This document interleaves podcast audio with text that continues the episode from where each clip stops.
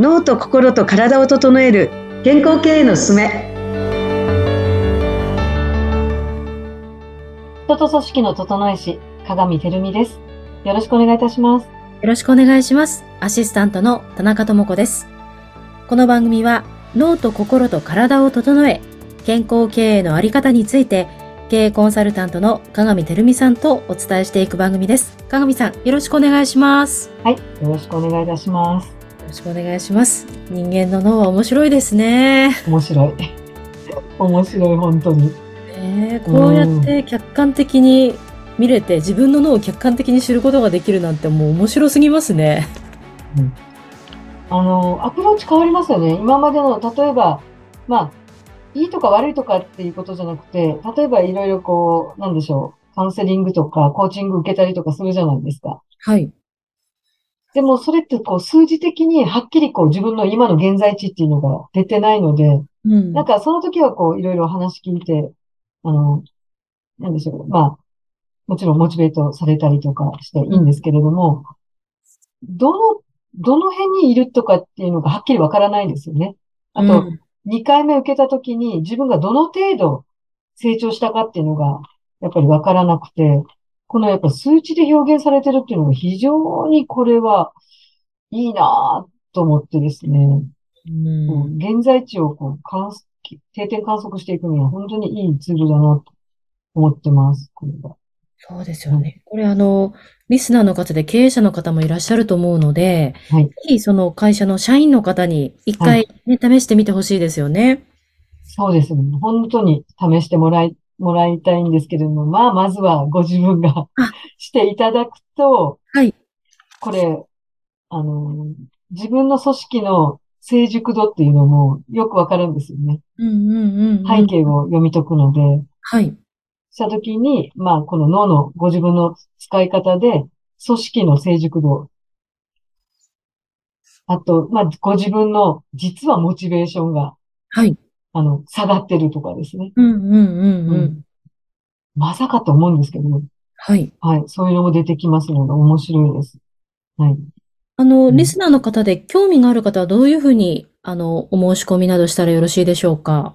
はい。あの、概要欄にですね、えっと、申し込みの、あ、申し込みっていうかメールとか、あの、SNS のはい。情報が上がってますので、まあ私の方に直接、あの、SNS、SNS でつながっていただくとか、まあメールでお申し込みいただくとかですね、あの、やっていただきますと、はい。い最初にいきなりこう診断っていうよりも、まあ一度お話をさせていただいて、はい。あの、診断をされた方がいいのかなって思ってます。はい。ちゃんと時間こちらも確保させていただきますので、はい。はい。ぜひお申し込みいただきますと、はい。嬉しいです。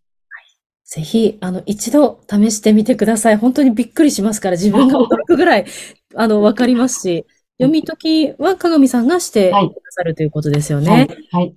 あの、鏡さんの厳しくも愛のあるアドバイスを受けたい方、ぜひ、あの、一度ご相談のメールなど送ってみてください。ありがとうございます。はい。あの、では、鏡さん、今日ははい。何について、はい。今日もですね、ちょっと事例のご紹介をさせていただければと思います。はい。あの、まあこれも当社のスタッフなんですけれども、はい。まあ、実は、あのー私が大丈夫かなと思ってた子が、おあの、人がおりまして、うん。結局、まあ自分のバイアスがかかってるわけですよね。うん。うん。で、うちの仕事をやれるかなってこう、不安に思ってて、思ってたんですけど、この診断を6月にやってみたところ、はい。実は、この人、一う一番うちの仕事に向いてるっていうのが分かって、ええそうなんです。あの、人と数字は比較はできないんですけど、あの、左脳三次、あ、左脳二次元ですね。はい。左脳二次元39ありましてですね。おー、高いですね。高いですよね。全体を100として4割、4割近いところ左脳二次元が高いっていう、そのコツコツ、まあ、技術系っていうかですね。はい。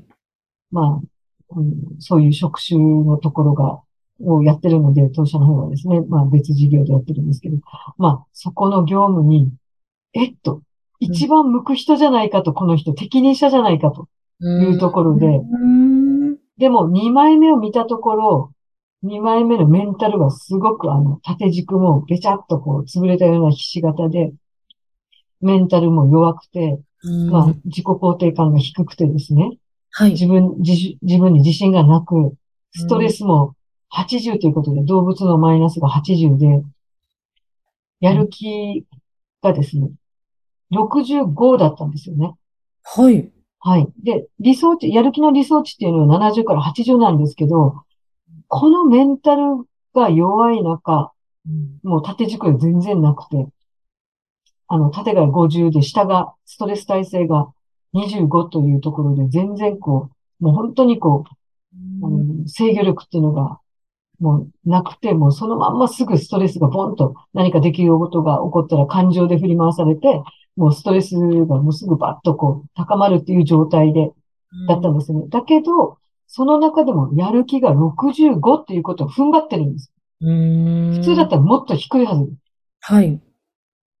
でも、あ、この人は救えるなとそこで、もう瞬間的に思いまして、はい。で、すぐに面談をしたんですよね。うん。で、その、4割近い、この、左脳二次元、うん。このポテンシャル、うん。素晴らしいと。うん。あの、と、あと、まあ、左脳三次元も28ということで非常に高いんですよ。左脳が67で、右脳が33なんですよね。へえ。だからこう仕事をやっていく、もう本当にただ淡々と作業系をやるとかですね。うん。まあそういうこうコツコツコツコツ悶々とや、あ黙々とやるっていうような業務はこの佐野家大得意で、うん。うん。で、そこをですね、あの、すごく承認したんですよね。そしたら、本人がえらく喜びまして、はい。まさか自分に得意なところがあるって思いもしてなかったんです、本人は。はい。うん。で、そこから即日変わりましたね。まずへえ。仕事に対する向き合い方が明らかに変わりましへえ。た。やる気も全然変わもう目、目が違うというか、うん。で、明るくも変わりました。うーん、そんなに一気に変われるんですね。翌日からっていう。もうその子の場合は、もう本当に、やっぱ嬉しかったんでしょうね。うんうんうんうん。自分にも、こう、いけてるところがあるというところで、はい。だからこれを信じていいですよっていうことで言って、うん、私も信じますからあなたも信じてくださいっていうことで言って、あだから自分を信じ始めたんですよね。あ、なるほど。はい自信、自信になったってことですよね。はい。はい。まあ、なったっていうよりも自信を持つっていうことに取り組み始めたっていうことで、で、その中で、えっと、まあ、左脳二次元、コツコツコツコツ最後まで粘り強くやるっていうことが強みなんですよね。うん。ここを私も信じて、ここを、あの、信じてですね、待つことにしました。で、その間、仕事において、あの、決して先走ってこう答えを出したりとかはい。しないで、ぐーっとこらえてですね、うん。あの、本人が自分で気、気づいて答えを出せるまで、ぐっとこらえました。だからその間がちょっとしばらくこちらも、うーってちょっと苦しかったんですけど、もどかしいですよね。うん。はい、もどかしかったんですけど、それが、もう2回ぐらいプロジェクト、まあ、2つ目の、まあ、1つ目が終わる頃と、2つ目に入った時にはもう、明らかに最初と違ってました。うん。自分で手応えを感じてたんですよね。分で、2つ目のプロジェクトが終わった時にはもう、自分ではっきりと、あの、手応えを感じてるって、自分の口で言いましたので、へえ。そっからなんと、一切手がかかりませんね。おー、素晴らしい。へもう質問の仕方が変わりまして、え。もう本当に手離れが良くてっていうか、で、新しい仕事に関しても、やり方とかを教えなくても、自分でやれるっていうところまで来て、うん、びっくりしました。でも生き生きとしてですね、もう本当に表情が明るくなって、うんはい。今までその自分としては、まあ彼氏が欲しいって言ってたんですけど、はい。もう、はい。彼氏をですね、見つける活動も始めたりとかして、なんか、そう、生活自体がこう変わっていったように、あの、彼女の話を聞いてると、はい、感じましたね。だから、すごいいい役に立ってるっていうか。はい。で、なんと半年後、見たときに、はい。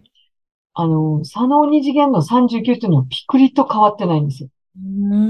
ここは一切動かず、まあ、ちょっと右脳系が少し高まってですね、バランスが、えっ、と、半年前が60、左脳系67、右脳系3、あの、まあ、左脳67、右脳33が、半年後、左脳61、右脳39となって、本人は、あの、左脳系じゃなくて、ちょっと右脳系を高めたいと思ってたんですよね。はい。自分で言ったんですよ。そういう出会いも欲しいから。はい。うん。で、今の自分だとこだわりが強すぎて、うん。ちょっとイライラしたり、ちょっとコミュニケーションとかがうまくこう取れないかもしれないっていう不安が自分でもあったので、はい。もうちょっと自分に対して柔軟性ですね。いろんな多様性を受け入れるようになりたいということだったので、自分で意識的に、こう自分の、まあそういうこう日常の思考っていうのをちょっと制御して、新しいこう考え方っていうのを受け入れ始めてですね。まあそのおかげでなんか結構、あの、はい。彼氏活動というか彼氏募集活動も少しはこう活動的に動いてるようですね。いいですね。はい。で、なんとメンタルなんですけど、はい。メンタルが低いが、週になりまして、はい。縦軸の高さがついてきたんですよ。おー、はい。人間の50が67になり、なんと、ストレス耐性ですね。行動力。はい。25がに42になり。はい。と、ストレスた、あの、ストレス値ですね。動物のマイナスが80が75に下がり、やる気が65がなんと80になったんです。うん。そう、もういきなり65が80ってなかなかないんですけど、はい。かなりだからハマってるっていう。もうちょっとすると80を追い越して、ね、オーバーして、ちょっと依存、依存というか、ハマり、ハマってしまうぐらい、こう、パワーが出てきて。で、パフォーマンスが32から、濃度の32から38に上がってます。うん。すごいです。生産性もですね、あの、はいさその時間もはい。3分の1ぐらいになりました。ええびっくりです。これ、これは本当に、まあ本人もびっくりなんですけど、はい。私が一番びっくりしました。これはそうですね。一番見てらっしゃるから。すごいと思った。こんなにも人って変われるんだと思って。ああ、やっぱり、いやーと思いました。それはやっぱこのビブレインの診断をご自身でもちゃんと結果を受け止めて、それに、そっから自分もやっぱりこうなりたいってちゃんとこう、ね、策を練って行動されてるからですよね。そして、まあそうなんですけど、それとやっぱりですね、この人々のパフォーマンスに影響があるのは、本人自身もそうなんですけど、私はどちらかというと、まあ64ぐらいで6は周りの人の対応と思います。はその人の環境としての人ですね。あ。はい。要は管理者だったり、周りの人だったり、同僚だったり、まあ上司だったり、その経営者だったりが、ほとんどの人が主観でその人を見て、うん。この人に合った言葉がけっていうのをやってないわけですよね。うんと、その人を信じてないわけです。うん、なるほど。だから待てないんですね。うん。今回、彼女を私は信じて待ったんです。はい。これで彼女の結果、彼女の事実を作ることができました。おかげで私はもう何もマネジメントを彼女に対してする必要がなくと。うーん。いやー、素晴らしい。いやー、素晴らしい。本当にビーブレンすごいっていう感じです。ねえ、ビブレインすごいですね。やっぱり何回か重ね、か、回数を重ねてやることっていうのがすごく意味があることなんだなってですねわかりました。聞いていて。はい。うんあの、鏡さん、最後に、はい。鏡さんがピクリとも動かなかった数値ってどこだったのか教えてもらって、それで 締めてもよろしいでしょうか。はい。私はですね、実は左脳三次元。はい。左脳三次元が低いんです。ここは、マネジメン。トの領域。そうなんです。マネジメントの領域なんです。ええ意外ですね。そう、だから、多分ですね、自分のことなんだろうと思います、これ。ああ、どっちかっていうと自分に近いところからの、私、右脳系で特に右脳3次元とか2次元が高いので、はい。人のことに一生懸命やってるので、自分のことが手薄になってきてるっていう、多分そういうところで低いんだろうと思う。これがね、14だったんですけど、ピクリとも動かなかったんです。うーん。まあ次回、はいなぜ動かなかったのかっていうところを、ちょっと話できればいいですよね。ぜひ、そこの数値のとこまた詳しく教えてください。かがみさん、今回もありがとうございました。ありがとうございました。